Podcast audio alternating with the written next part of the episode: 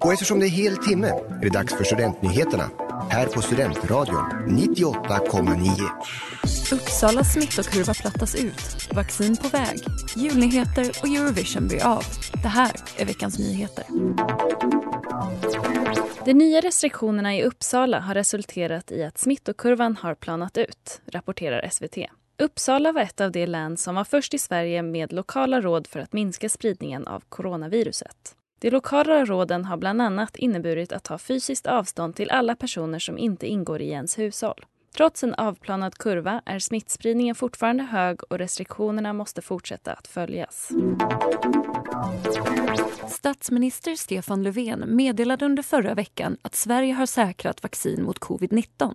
Flera läkemedelsbolag inväntar godkännande innan vaccinen kan lanseras på marknaden. Detta enligt Svenska Dagbladet. Men trots detta avtal är vaccinen ännu långt borta.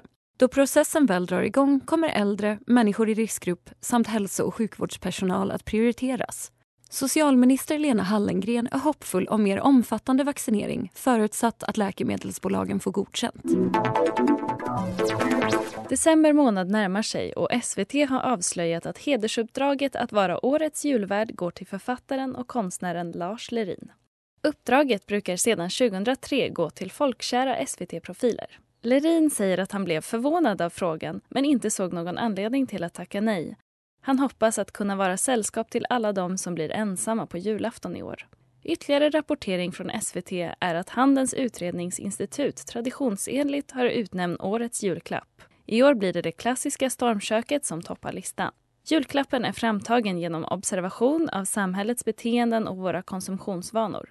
Att spendera tid ute i svenska naturen har ökat 2020 sedan coronapandemin blivit del av våra liv. För frälsta mellofantaster och de som saknat schlagerdansgolvet på Snärkes kom nyligen ett glädjande besked. Vårens Eurovision Song Contest kommer att bli av.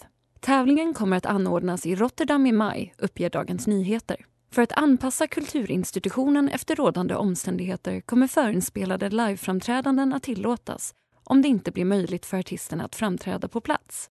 Vi har pratat med Eurovision-entusiasten Ellen Ahlgren som tidigare i år bevakade Melodifestivalen för Kult Magasin för att höra hennes tankar om beskedet. Jag tycker att det känns jätteroligt. Alltså inte bara som Eurovision-fan men också så tycker jag att det känns roligt för alla musiker, alla låtskrivare, alla dansare som får möjlighet att visa upp sig på, det, på den stora plattformen som Eurovision är.